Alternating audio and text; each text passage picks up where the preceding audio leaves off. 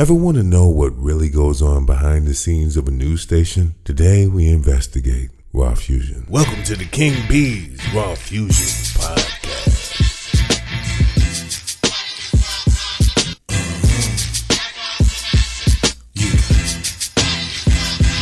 It's been a long time.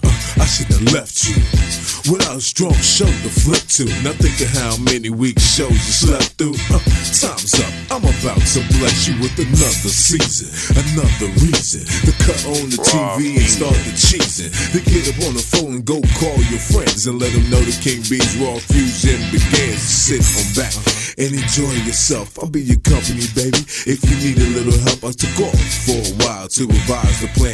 Got my focus on so I can check out the scam and open up my team. Eliminate the fake and went and got me a beat from Bobby Drake. And now I'm back, and it's better than you ever saw. But enough talk, let's get raw. A typical night at the clubs. Let's get raw. You don't want to fall in love. Let's get raw. You got the fusion in your blood. Let's get raw. And to my ladies and my thugs. Let's get raw. And to the haters on the scene. Let's get raw. Don't be mad cause we got green. Let's get raw. You should be trying to make the team. Let's get raw. Cause we taking everything. Let's get raw. Raw Fusion. Ladies and gentlemen, we have a very special guest with us today. A celebrity to a lot of people if you're in the uh, Minnesota area. Should be a national celebrity. I mean, she's just that good, but we're going to get there. Uh, her name is Georgia Fort, and she's on Raw Fusion. Welcome to Raw Fusion. Hey, you like celebrity. I don't know if I say all that, but I'll take it. Well, yeah, I mean, you've done radio and television, a news anchor. Come on, you're a celebrity. Own it. You know, I just feel like I have worked with so many people in my career who have these huge egos. And, you know, they can be rude, uh, they can be uh, disrespectful. And so I just told myself early on my in my career that I wasn't going to operate in that capacity. So I just try to be humble. That's all. With me, it's kind of the same way. I wanted to be the type of person that uh, could be an asshole, but wasn't. You know what I mean? uh, you know, just still be a good person. Although I have called myself an asshole when doing work, because my thing is, if you're not here to work, then you shouldn't be here. You know, uh, when it comes to the business, I am kind of um, one of those Asshole. that, uh, yeah, one of those. You know, look, Michael Jordan. I didn't know he was so much of an asshole. I mean, on the court, but in order to achieve greatness, sometimes you have to be a hard taskmaster. You know, it's, it's just uh, no way around it sometimes. So let's tell everyone why you are a celebrity. Um, you are on radio for a very long time, right? That's correct. And you had your own show, and that went so well that you eventually became a news anchor. I didn't even see that coming. We became friends when you were on radio. Uh, we talked a lot, and I was doing film, and I, you know, we talked about you know your goals and aspirations. I don't think once we said news anchor. How did that come about? No, yeah, the plan was not to be a news anchor, but the plan was to transition into television. And so taking the role of news anchor was a way to do so. Uh, I worked in broadcast radio for probably about seven years, uh, old school R&B, and then transitioned into hip hop radio when I moved to Columbus, Georgia. And it was there, I think, I just got really burnt out from all of the entertainment gossip. And you know, as I was getting older and being a mother and a sing- a single mother at the time, you know, I just wanted more substance in my work. And suddenly, being a reporter, something that felt really stuffy before and too serious, uh, all of a sudden it started becoming attractive to me. And because I had um, always done more than just radio, I, you know, had been modeling. I was also um, a, a TV personality for a couple of different companies in their their marketing campaigns. I had also um, landed a entertainment segment on the news. So I was on the news every Friday at 5:30 and was working part-time actually at a public access television station. And so I think all of those things combined helped me uh, be able to transition into news. And I mean, if you think back to those early days, like when we first met, I was doing a lot of on camera interviews with celebrities at that time.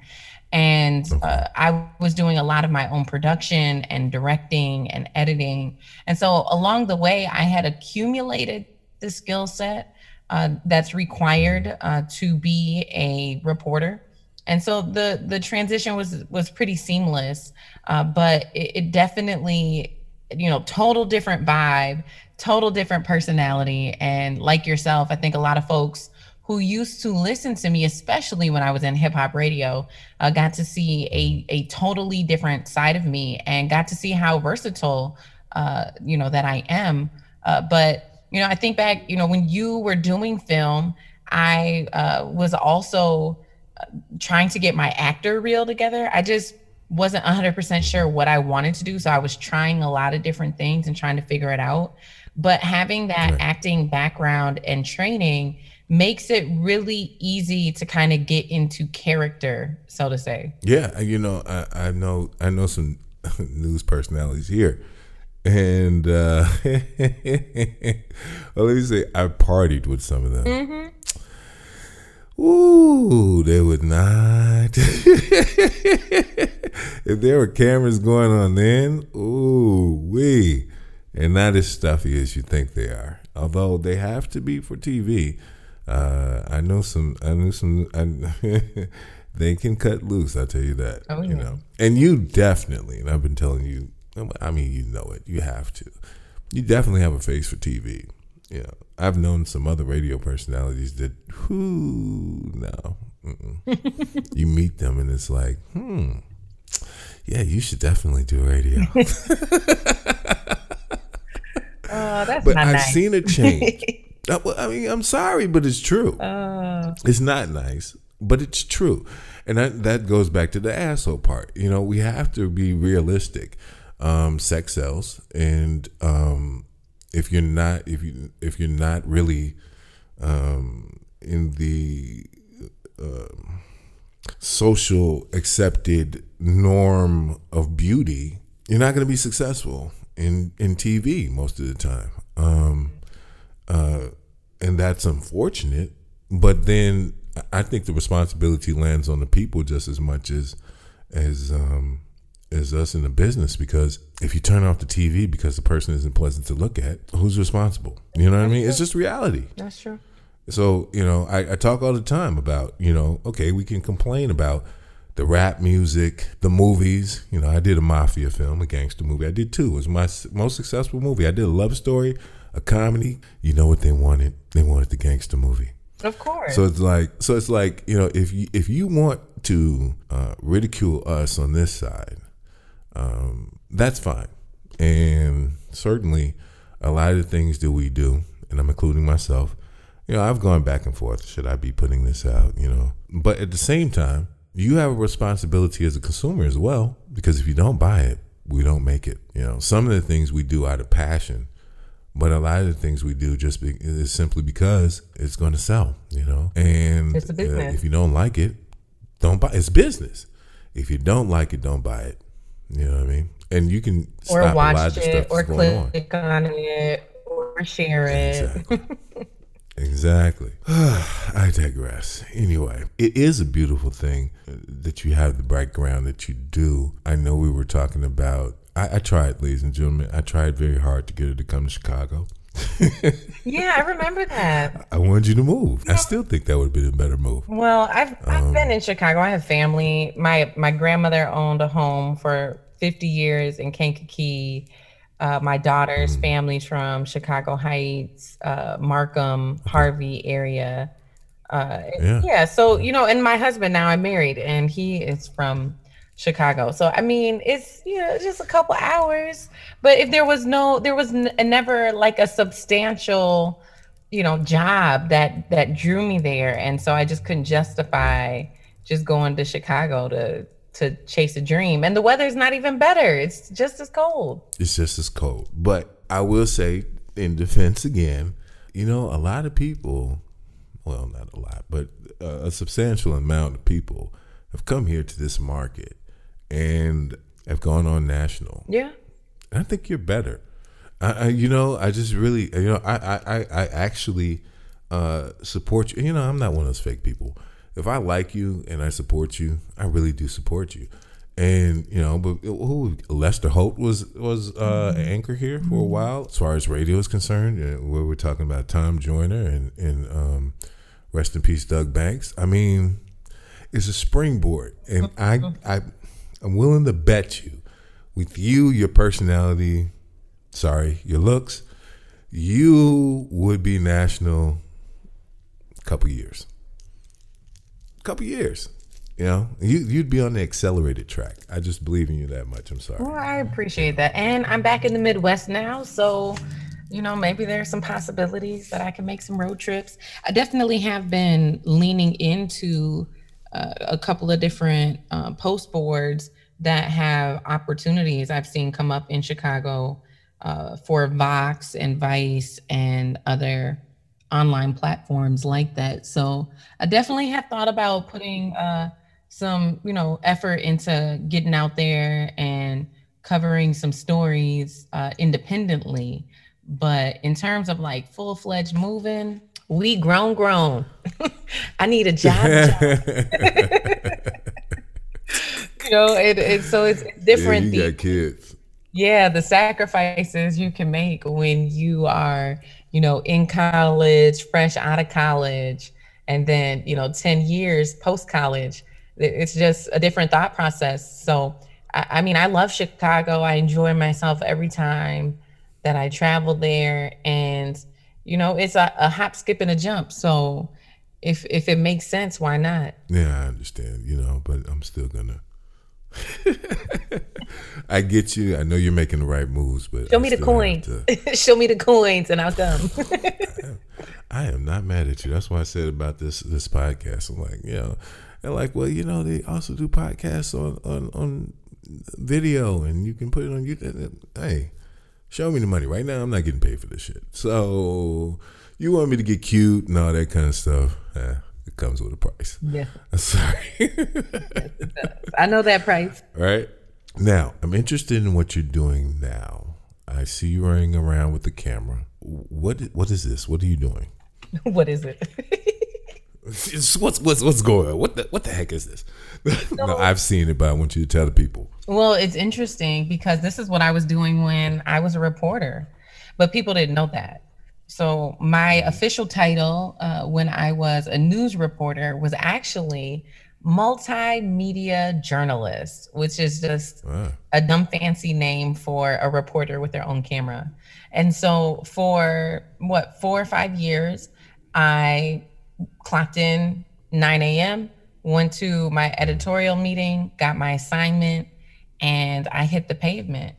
And so it was my responsibility to book my interview or interviews, uh, drive to them, film them, get whatever B roll or supplemental media I needed for my report, come back, mm. edit it, write it, put it in the system, grab all the live gear, go wherever my live shot was going to be, set up all the live equipment, go live by five, and typically you're live at like 5 536 you know the news just repeats itself over and over every 30 minutes and right. and then uh, when i was done with that come back and transform my script uh, that i had written for television into a ap web style version that i would then post on the web and share to social media so basically mm. you're from a to z you're packaging a story entirely like by yourself.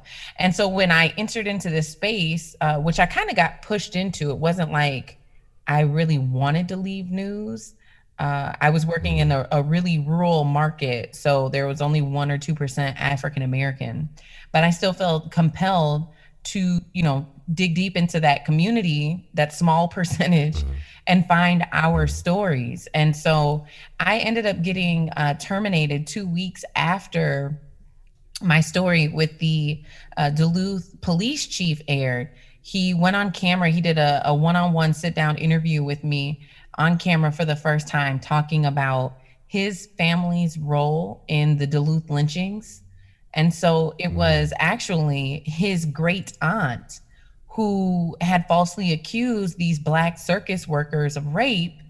And in turn mm-hmm. it incited this huge mob to break into the jail you know get these guys out of the jail and lynch them in downtown duluth and so for me i just thought you know this was during the time when the philando castile verdict came out and officer mm-hmm. Jeronimo Yanez was found not guilty.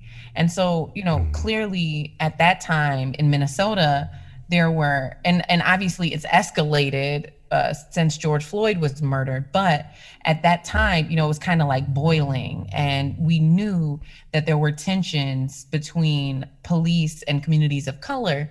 And so this story was extremely relevant at the time, uh, but uh, very problematic to be a Black person in a community where the police chief is a direct descendant of someone who incited lynchings you know? And uh, so yeah so i did that story two weeks later. My ass was fired. And uh, they told me it was because um, i wasn't eligible for maternity leave uh, which was actually true. Um, they found you know a loophole and uh, my husband and I, we we were recently married. We are expecting. I gave birth 11 months and two weeks into my contract. In order to be eligible for maternity leave under federal law, you have had to work for a company for 12 months. So, despite being nominated for an Emmy and all of the ratings on every newscast that I anchored and produced, they mm-hmm. didn't find a way to preserve my job and figure out a way to cover those two weeks. So they let me go. So I don't, you know, I don't really think that it was fully because of uh, me not being eligible for maternity leave. I definitely feel like it was retaliation for the type of stories that I wanted to tell. And uh, since after I got pushed out, uh, I, I kind of kept in touch with people there, and there was a couple other people of color who were pushed out as well. And so mm. I didn't want to give up all that I had learned. I and I tried to get hired at the mainstream media stations in my hometown because uh, I was working uh, two hours north of my hometown. So I came back to the cities and uh, across the board, you know, it, it's just there's a lot of systematic racism in Minnesota. And before George Floyd was murdered, I don't think people would fully understand what I mean. But now the world has been able to see that Minnesota is racist as hell. And so, despite the mm-hmm. fact that I've worked in the industry 12 years, two Emmy nominations, I've worked in multiple markets, I have a college degree, they told me I didn't have enough experience. But yet, still, I mm-hmm. serve on boards as a professional, I serve on boards, uh, Minnesota Society of Professional Journalists, Twin Cities Media Alliance, and through a lot of networking. I mean, I've met some of the producers at these mainstream stations, and one in particular is a white man who is in college and he commutes from St. Cloud on the he's the weekend producer. So he'll commute um, you know, he'll go back to St. Cloud for the week and then on Friday he comes up to the cities and he clocks in. And so for me to, you know, network and meet individuals like that, it's a slap in the face. And it's it's very apparent that you know their hiring practices are discriminatory because here you have a white man who has no college degree yet no absolutely no experience in the industry and yet and still you can find a slot for him on the weekend. And here i am 12 years into my career two emmy nominations and and you can't you can't find an overnight slot you can't find a freelance position you can't find nothing uh, so mm. I I kind of leaned into. Remember when Tyler Perry said, "If they won't give you a seat at the table, make your own." So when you say, "What is it that you're doing?" That's what I'm doing. I'm just making my own table because I'm tired of playing their game. I'm tired of trying to conform, and and now I can call out all their bullshit. You know, uh, yeah. when I was working in in mainstream media, I didn't have a choice on how I wanted to wear my hair. I had to wear my hair straight every single day. And it's extremely damaging when you're an African American woman and you have to heat your hair multiple times a day. And I remember mm. one day, not that I was trying to be defiant or rebellious, uh, because I really loved my job at the time. Uh, but I actually had like a flat tire. I was having a bad day and I ran out of time. I just didn't have time to straighten my hair. And so I came into work with my hair curly and they pulled me aside and they're like, um, yeah, you don't have our permission to change your image. You signed a contract that said, uh, that you would maintain the same image that we hired you with. And if you show up to work like this again, you will be reprimanded. You know? And so uh, now there's some laws to protect, you know, situations like that from happening. But the industry has set a standard that Black women should conform to the European standard of beauty. And it's caused so many self worth issues, self confident issues, and even uh, financial issues. Black women running out here spending four hundred dollars on hair, you know, uh, trying to get their hair done every other week. Uh, so, I mean, and and it it goes it goes way deeper than imaging.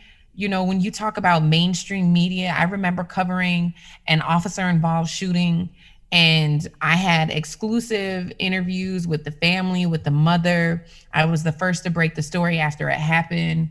And when I got back to the newsroom, my news director asked me to go pull, as a development on the story, go pull the criminal history of the man who was shot. And the mm-hmm. man who was shot, number one, I could not refer to as a victim.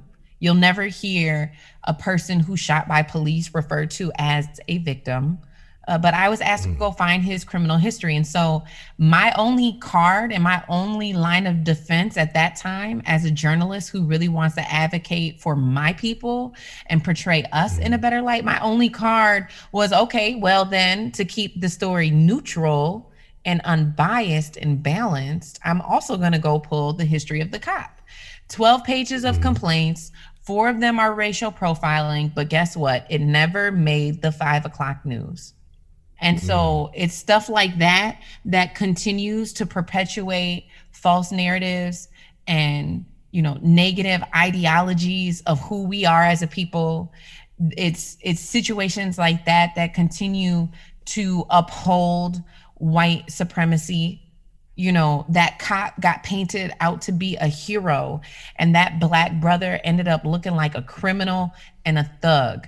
And it's not because that mm. officer has a clean record or is any better of a human being than that black man. It's simply because of decisions, editorial decisions that are made in newsrooms all across America to regurgitate police narratives. And so for me, I know that I can't be this forward and aggressive mm-hmm. about changing the narrative working for mainstream media. And so I finally made a decision within myself that I don't want to work for them anymore, that I won't allow them to control my voice, to omit truth from the things that come out of my mouth. But hey, if mm-hmm. y'all want to hire me as a freelancer and let me pop on your platform, I'll definitely do so as long as I retain control and ownership of the thing that I'm creating. But I don't want to be an employee of any of these networks anymore uh, because they have some serious, deep rooted, systematic issues that they need to filter out of the the fabric of their company culture. They are full of shit. I'll say it for you. We're going to get into more of just how full of shit they are when we come back with Georgia Fort right here, Raw Fusion. If you want to check out some of our films, you can do so at patreon.com slash King B. And as always, King B's Raw Fusion podcast is sponsored by theindycity.com. If you like independent artists or independent products, or you're just independent like me, check out theindycity.com. T H E I N D Y C I T Y Raw Fusion. A lot of people don't understand why I'm still in Chicago. A lot of people don't understand why I made the moves that I made. You know, me having my TV show on PBS was great. You know, one of the reasons it was great is because I owned the show. I did much of the things that you said you did. I had a half hour show a week. So I had to do all that stuff every week. And that's another reason that I got the hell out of there, man. I mean, it's just, uh, you really don't have a life. You just don't have a life. It's all TV. You're in pre production for one show, production on another show, post production on another show, all in the same week until the season is over, just basically. And people don't understand. Now, I wasn't in the position that you were in. Uh, where people were telling me what to do. I mean, we had conversations on, on, on, on things with the brass, but for the most part, I did what I wanted to do. And then they would have to convince me first that if I was going in a direction that probably, and they were probably right. And it was only one time. Maybe I'll talk about that later. But for the most part, I did what I wanted to do. They were great. Most of the time, it's not that sweet. And people are being told what to do. When we look at the political arena, that's why a lot of my views politically are different from a lot of our people. And you still may not agree with me, even if you're not influenced. But I know the truth. And the truth is that most of these stations are controlled by Democrats. And if you come up with any kind of narrative that doesn't support the candidate that they are supporting, yeah, you're not going to have a long time there. That's big because they try to put out certain things that supports the candidates when it's supposed to be neutral. That goes along with saying what you were saying. If you are reporting the news, you should be, in my opinion, neutral. If you are going to do an opinion show, that's different. But if you are reporting the news, report the goddamn news and leave your opinion out of it.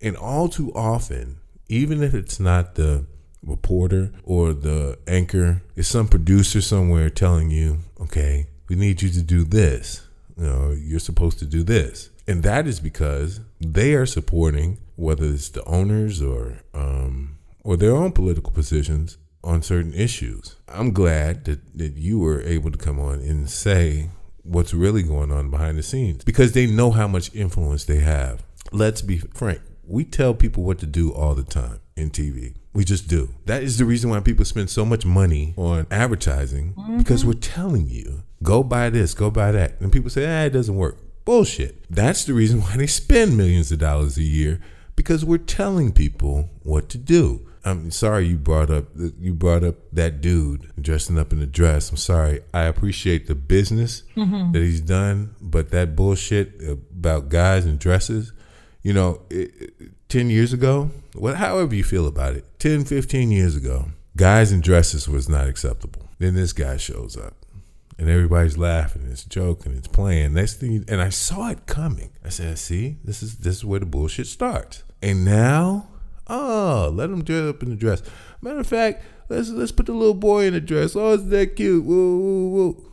See, we're telling you what to do. We're telling you what's acceptable. You know, if you don't like gay people, now you're ostracized. 10, 15 years ago, if you were gay, you were ostracized. Now, I don't think that gay people should be beaten up or or whatever. I thought that was tragic when it would happen. But at the same time, you shouldn't be teaching little kids, in my opinion, anything sexual, let alone an quote unquote un- alternative lifestyle because it, it has to do with sex. Kids, leave that out of it, you know, and they're pushing towards that.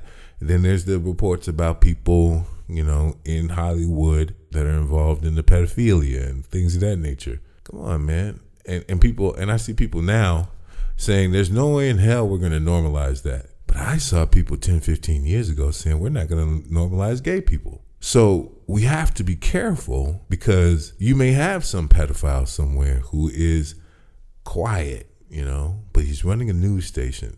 He's producing a television show. And next thing you know, that shit's going to creep in. Ellen lost her job because she came out as gay. 10, 15 years later, she's one of the biggest people on TV. So that's how powerful this medium is. And people don't get it. You're in people's homes every night, um, every day, uh, once a week, whatever it is. They think they know you and they don't know anything about you. And if you continue to say something because they feel like they know you, hey, well, maybe I should change my opinion on this. Psychologically, they're doing something back there and they know how much power they have. So if they're going to say, uh, we want to keep ourselves in line with the cop, So we're going to skew this thing, this bullshit. It's thugs, you know, these uh little code words they say, you know, these thugs, these animals, these, you know. But then when the cops do something there, stand up cops, you know, uh, we should support the cops and all this bullshit. Even when they're wrong. Yeah, I'm not against cops. I've got cops as friends. But there's no way in hell that you're going to tell me that anywhere in business, anywhere, there aren't some bad ones. And when you align yourself with the bad ones, it makes you kind of bad. And that kind of thing goes on every single day in the newsrooms across America. I see it because I'm in the business. A lot of other people don't see it and think I'm just being paranoid or bullshitting or I have an agenda. I do have an agenda, and my agenda is for me and my people period. But it may not coincide with what you think it should because you have been influenced by the media. Right. You know, and and it's so the news is so disgusting to me now because at some point it was about getting the story, getting the story right, and being somewhat neutral and presenting the facts. I think maybe, you know, maybe Yeah, before I, I- was born, but You know, now I- it's all bullshit. Yeah, and I. I think about that a lot too, just about like what it used to be and was the intent ever pure. But when when I think about the inception of media and I think about blackface, I feel like we, since the inception of media, have been falsely portrayed, negatively portrayed. And so I, I don't know if the intent was ever pure, if the intent was ever to, you know, fully get the story uh, right. Um, you know, maybe by individual journalists, but even going back to like, this is a business. You know, there's a saying in news if it bleeds, it leads It leads. Yep. when you do positive stories and your ratings go down, why would you keep doing positive stories? You know, and that's why people say, oh, you know, I hate the news. I never see nothing good on the news. You never see nothing good on the news because it's been eliminated from the newscast because it doesn't perform well. And at the end of the day, it's a business. It's just like if I sold uh, a red bag of Skittles and a yellow bag of Skittles and people bought the red one more, why would I keep making the yellow one if the red one sells more? It's a business. They do what makes them money. They don't do the right thing, you know, and I also recently, after the murder of George Floyd, and seeing how that whole thing unfolded through the media, but then also being on the ground here in the Twin Cities in St. Paul, Minneapolis, and seeing how it unfolded in real life. The first, and you can go back and search this, the first narrative that was published was that George Floyd died of medical complications during an altercation with police. Mm. He did not die of medical complications, and that has been proven by an independent investigator. It was a medical complication. His foot was someone's foot was on his neck and he couldn't breathe. That's a medical complication. well, well, what the police were saying was that he had a health issue, No, and the health issue is what caused him to die. But clearly, we all saw the video. We are all witnesses, and we all know what happened. And uh, Right. and we know that that is it's not true that the cause of death was an underlying health issue. Um, Exactly. You know, but because of the way the the media system works meaning the police department every police department in america has a public information officer that is the person who has been hired by the department to be the designated person who communicates with the media under any circumstances and so the process is that they write a press release whenever something occurs to inform all of the media uh, of what happened uh, with details. And nine times out of 10, that information is not questioned. I, w- I really want to say 10 times out of 10, but I want to give some people the benefit of the doubt. But mm-hmm. typically, that information is copied, copied and pasted into a, a web script that goes out to the world to see. A lot of mm-hmm. times, that information is copied and pasted into an anchor script which is then read and broadcasted to anyone who has access to that network. And so journalism is supposed to be something that is objective. It's supposed to be something that, you know, and what it boils down to is is that police and other state agencies and other government agencies have been put into a category of trusted, credible sources. And mm-hmm. so journalists are not required to do any additional investigation or or fact checking anytime that they receive information from a state agency or a police department. And so that information is just assumed to be accurate and true. When oftentimes we have seen over the course of the history of our country that state agencies have lied and shared false information to cover their asses that police departments do mm-hmm. the same thing. And so instead of the media keeping its integrity intact and identifying that that government agencies have a history of publishing information that is not always accurate and saying, hey, let's be objective about this information the same way that we're objective about sources from the community. The same way when a black person walks up and says, hey, here's a tip, you have to go and vet it.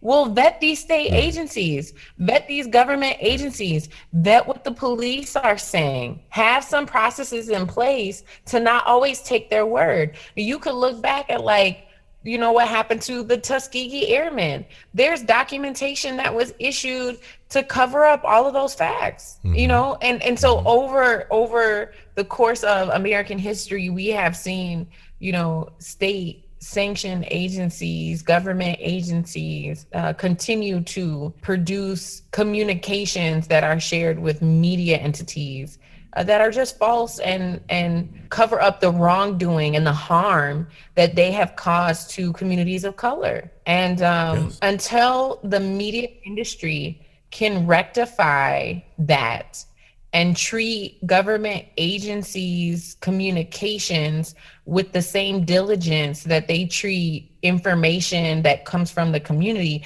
Until that can be balanced and fair, until that process can be the same and they vet their information the same way they vet our information, we're going to continue to have unbalanced reporting and and so that's why when you talk about the inception of media and and was the intent there to be balanced it may have been but come on there were so many red flags uh decades ago that you can't trust all of these sources that you choose not to vet I, I don't I don't believe that it was every time right. I, I, don't. I think there was more of uh, what I was saying with that is, is that I think there was more of uh, get to the story and tell the story without all of the commentary. Although you're right.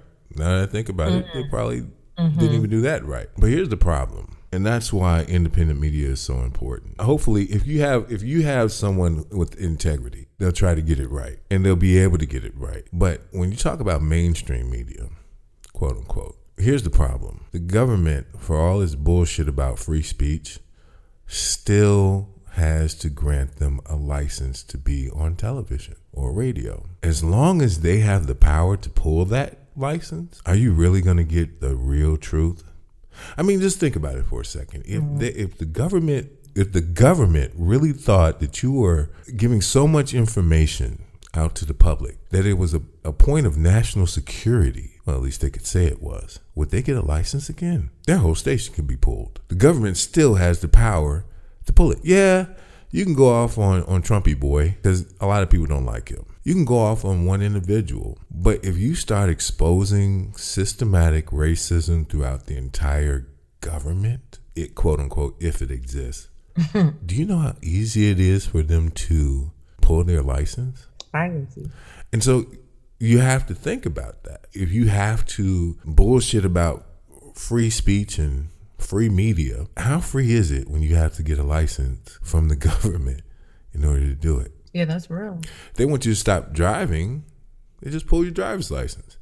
Now, you'll probably drive anyway, but if you get caught, you know, there's consequences. In media, they can pull your license and you just won't be on television anymore. And they can do it. They have the power to do it. Look at look at JFK. You know how long it took for that, that information to come out? And they still kind of iffy and bullshitting about it. Why? Because it implicates the president being in on the murder of another one, a vice president at the time, being in on the murder with the mob on another one. How long did it take for that to come out? Years. You know why? At this point, it, it doesn't matter. Oh, it's a cool, juicy story, you know. But then at the time, what would that have done to the national security? Anybody that probably had that in- information then, license would have been pulled if they put that out there. Easy. Easy. Then you have the goddamn FCC that sits over all the shit that comes out. So that's why independent media is important. The problem with independent media is, well, if you don't have a history in mainstream media or you don't have the resources to vet things, you could just be some guy bullshitting or woman sitting out here bullshitting and saying whatever the hell they want to say. Free speech, but is it true? Right. So now it becomes even more hard for the people to vet, and most people aren't going to vet this type of information. So this is the problem that we have. I don't believe we have a free media. No damn well we don't have free speech. And so how do we fix that when the government controls the media? I mean, I, I, I don't know if we can fully fix that system, but what I see happening and what I'm certainly working towards is creating alternatives to that system. And so with the the shift in social media and the development of technology, less and less people are watching newscasts and they're becoming less relevant. We just had two newspapers uh, close close their doors this week, actually, in the cities here, and so uh, uh, It's because people don't read. yeah, yeah. Print print is uh, industry that is dying. Uh, news, I believe, traditional television newscasts, uh, you know, could definitely um, be at risk of of dying as well, because I don't know if two generations after us, if they will be interested in consuming information the way that we did and the way that our grandparents did. You know, social media has know- changed the game.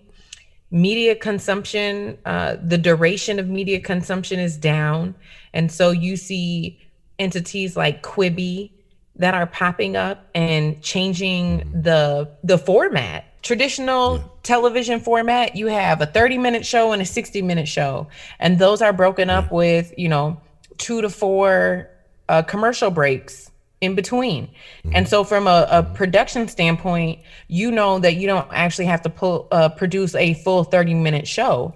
You minus the amount of time that the commercials, uh, you know, take up. And then you cut up your episode into, you know, a couple of uh, little bits. And if you're smart and you know the placement of where those commercial breaks are going to go, you're going to leave a cliffhanger right before you go to commercial break that's going to require your audience to stay around to see the resolve after the commercial break if you're a good producer, right? But on social mm-hmm. media, because that's not how social media works, and because everybody's watching stuff on YouTube, you like Quibi. Quibi is saying, hey, we're not even gonna do that. We're gonna reduce our episodes. An episode isn't even 30 minutes anymore. An episode is like eight minutes. And that's mm-hmm. long. That's considered long form to younger generations who are they are, you know, on TikTok you know, and all of these other platforms that are 60 second snippets of life. And so, you know, I think that, yeah, the FCC definitely controls, you know, the airwaves and television broadcasting, uh, but we're seeing more leniency on XM. We're definitely seeing uh, leniency online. And I think that it's only a matter of time before the online platforms end up outdoing, outperforming, uh, and, and reaching a wider audience than the traditional platforms. And I think they're doing it already. yeah, and when you even think about your capacity, FM radio, AM radio, and television broadcasts are typically limited to who they can reach because of a signal. And so they can only service a geographical area that has a set population. When you publish online, when you publish digitally to the World Wide Web, you have the power to reach the entire globe or at least anyone who has access to internet and uh, internet compatible device. So you're you have the potential to reach far more people, um, and and therefore it can be a much more powerful tool. But I do think that the government is in the process of trying to figure out a better way to limit and oversee and control uh, these platforms as as well. Uh, they haven't done that successfully yet, but I mean, you raise a very very valid point of you know traditional platforms being predominantly controlled by uh, government entities and the other thing I, I, thought about when I was listening to you talk was, you know, you, you mentioned like free press and, and freedom of speech, which is protected under uh, the the First Amendment. And uh, mm-hmm. during the uprising, you know, witnessing the reporter, uh, the CNN reporter Omar be arrested here in Minneapolis right. while he mm-hmm. was reporting live on the air for CNN, which is one of the most well known and respected uh, news outlets in the world. And to see him arrested while his white counterparts were holding the camera, you know, and nothing happened to them, mm-hmm. it, was um it was really eye-opening to, you know, for me as as a, a journalist of color in this time thinking that what I do is protected under the Constitution and seeing that because of the color of your skin, that can be questioned. Here's the thing if you haven't seen her, right? Because they, they have this color thing. She is light bright, okay? So it, it doesn't matter. You can be dark, light, yeah. it doesn't matter. You know, that's not going to give you a pass. She's still going through a lot of bullshit, and because of the color of her skin. So we can we got to stop this light dark bullshit. You know what I mean? Uh, if you are considered a certain color, they don't see the difference. We may sometimes, but they don't see the difference. The other thing is this: yes, they are trying to. Uh, I think net neutrality was one of the first steps. These people plan years ahead, you know, so they have a plan already in place. They just have to wait for the right time. You know, even when we get down to things of the New World Order, we can the first Bush was talking about the New World Order. Now we're getting to digital currency, which is one of the steps towards the New World Order, in my opinion, simply because when they get to digital currency so well to where they're starting to talk about, oh, we don't need paper money anymore. Well, now it's just the next step to first controlling and knowing exactly where every dollar you spend goes and what you do tracking. You can't go off the grid if they if they do that. You just can't. Then, well, since we're on digital, let's make it all one, like Bitcoin or whatever it is. You know what I mean? Let's just make it. A, let's make it a, a, a, global currency. Well, now once the money goes there, the control does too. And part of it is is that America has to go down in order for new world order to go up, and that's why we're seeing the decline of America. A lot of people don't see that, you know, because they're not looking for it. They're not being told to look for it. It's important to realize what's really going on. These people, again, they don't they don't plan like we do. We plan five years ahead, ten if we're really into it. They plan decades ahead. You know, look at these presidents. They come in and they make orders that won't kick in until after they leave. That goes to show you what's going on. You know, and and we have to wake up and start seeing what's going on, not only your business and I, my business, but in the world. You know, there's a lot of bullshit happening right now. And we are stuck upon race. Why? To distract us. But we are not going to allow ourselves to be distracted. But we are going to take a break. And we'll be back. In the meantime, make sure you check out Georgia at georgiafort.com on social media, Georgia Fort or by Georgia Fort. And we'll be back more with Georgia right here on Raw Fusion. TheIndyCity.com. If you like independent clothing brands, independent art, or just things that are independent, then check out TheIndyCity.com. There's clothing, art, and more all right there at TheIndyCity.com. T H E I N D Y C I T Y.com. TheIndyCity.com is a proud sponsor of the King B Raw Fusion podcast. If you love Raw Fusion and you want more, go to the IndyCity.com, click the King B's Raw Fusion link, and subscribe for the exclusive content. For just $5 a month, you can get your VIP pass for exclusive content, the secrets and such, right there at the IndyCity.com. Raw Fusion.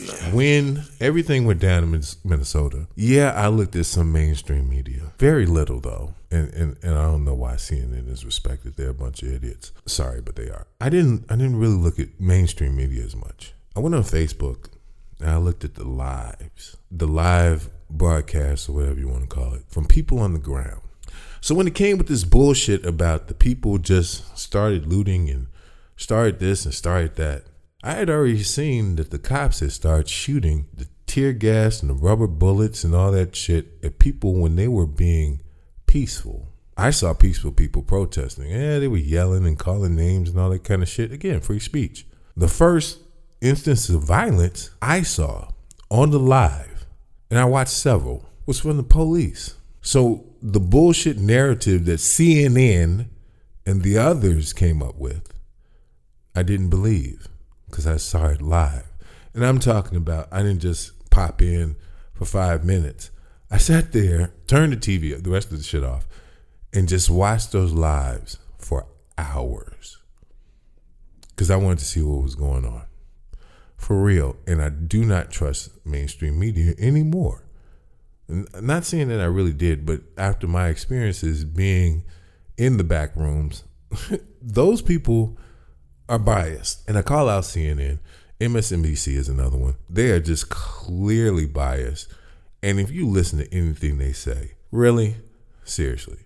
Fox News is another one. They're on the other side. And they're clearly biased. And you can't really listen to anything they say either. I don't even know of one that is really, really neutral. They all pick sides. Well, the 24 hour news cycle networks. Here's the thing we have to wake up and we have to demand more. Just like you said, if people are buying the red M&Ms or Skittles, why in the hell would you sell the yellow ones? You know, being a, a, a film director myself, I struggle with this issue. The things I want to do, and I have to, before I do it, think, will I make my money back on this? I mean, I, I will write anything. But when it comes time to what I'm going to produce that I've written, yeah, is this going to bring money or not? Is the question. I have to put on two hats. I have to put on the artist hat and just be free and and do what I love and you know just explore. Then I have to put on the business hat because whose money is being put up for this? Mine. You know, I don't have a team of investors. Uh, never really wanted that because simply, if they're they're putting up the money, guess who has the control? So we have to think about what we are consuming. What are we allowing people to program us with? You know, the brain is like a computer. It can be hacked. And what are we going to allow?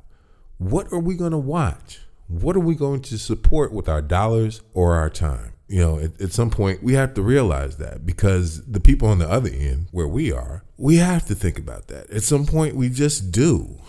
You know, if we want to eat and be able to continue to do what we do, we have to think about that at some point. You know, it's great that people are running around and, and they're able to give their perspective and their point of view on several different things. But if you're going to make this a career, if you're going to be able to, de- unless you're independently wealthy, unless you're going to be, if you're going to be able to dedicate yourself to this, the question has to be, will this sell? Are we going to get the views that we need? Are we going to be, be able to get the advertising? You know, that's the part that we didn't even talk about. Hell with FCC and, and the government. If you can't get any advertisers, you're not getting paid, you know, for most of this shit. Um, I mean, if you have like a subscription based business, but most of those are movies and things of that nature. We're talking about news. Hey, if everyone pulls their advertising away from you, what do you have? No show. So, I mean, this system is great or the potential to be great, but there are too many things that will corrupt this system. And I don't I don't know if I see a way out of that. Yeah, absolutely. I think accountability is a form of love and definitely necessary uh, to move the industry forward. Georgia Fort I love this conversation. Yeah, me too. Thank you. I'm so I'm so happy. I know you got other things to do than talk to me all day. So I got I'm gonna let you go, but I I, I am so appreciative. We kind of changed the format today. Usually we have a hot topic question and a lot of different things, and and uh, it's you. You're the hot topic today. Well, thank you so much for having me. I appreciate it. I appreciate it as well. And thank you for coming on and continued success with everything that you're doing. Go check her out. Definitely. You just want to see her. She is she's a looker, I tell you. But then listen to what she has to say and what she's doing. And that's why I was so excited. You know, I, I've seen a lot of beautiful women in my life being a photographer. I am so happy when the beauty on the inside matches the beauty on the outside, maybe even supersedes the beauty on the outside and the intelligence. I'm just that that's what excited me about having you on the show. Thanks, Georgia. Thanks, King. It's time to talk some shit with King B on the King B's Raw Fusion podcast. Brought to you by the IndyCity.com.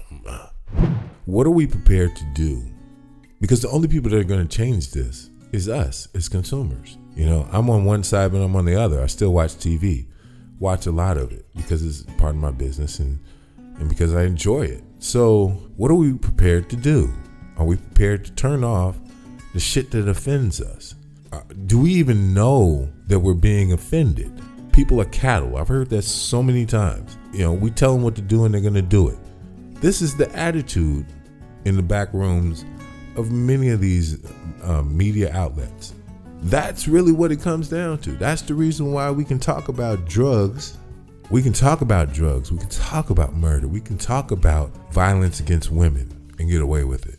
Why? That just amazes me. How is it that we make celebrities out of these people and then they go on to do commercials and have TV shows and all this stuff behind criminality? What are our kids going to look like in this environment? And, and, and, and of course, we can talk about parenting and things of that nature, but at some point, your kid goes out of the house. And at some point, they're being influenced some kind of way by their environment. So even if you do a hell of a job parenting your child, what are the other influences that they're going to have to deal with? At some point, we have to start thinking about what are we allowing to influence not only ourselves, but the next generation, the generation after that. And if we're at this point now, what's 50 years going to look like? What, what, what, is our community going to look like in 50 years? And what are we doing now to change the trajectory? Because right now we're on a, a downward spiral. And what are we doing? What are we doing with the power that we have? We got to stop thinking about ourselves so much. And what can we do moving forward to make a better world for those that come after us? I'm King B, and this is Raw Fusion. Raw Fusion.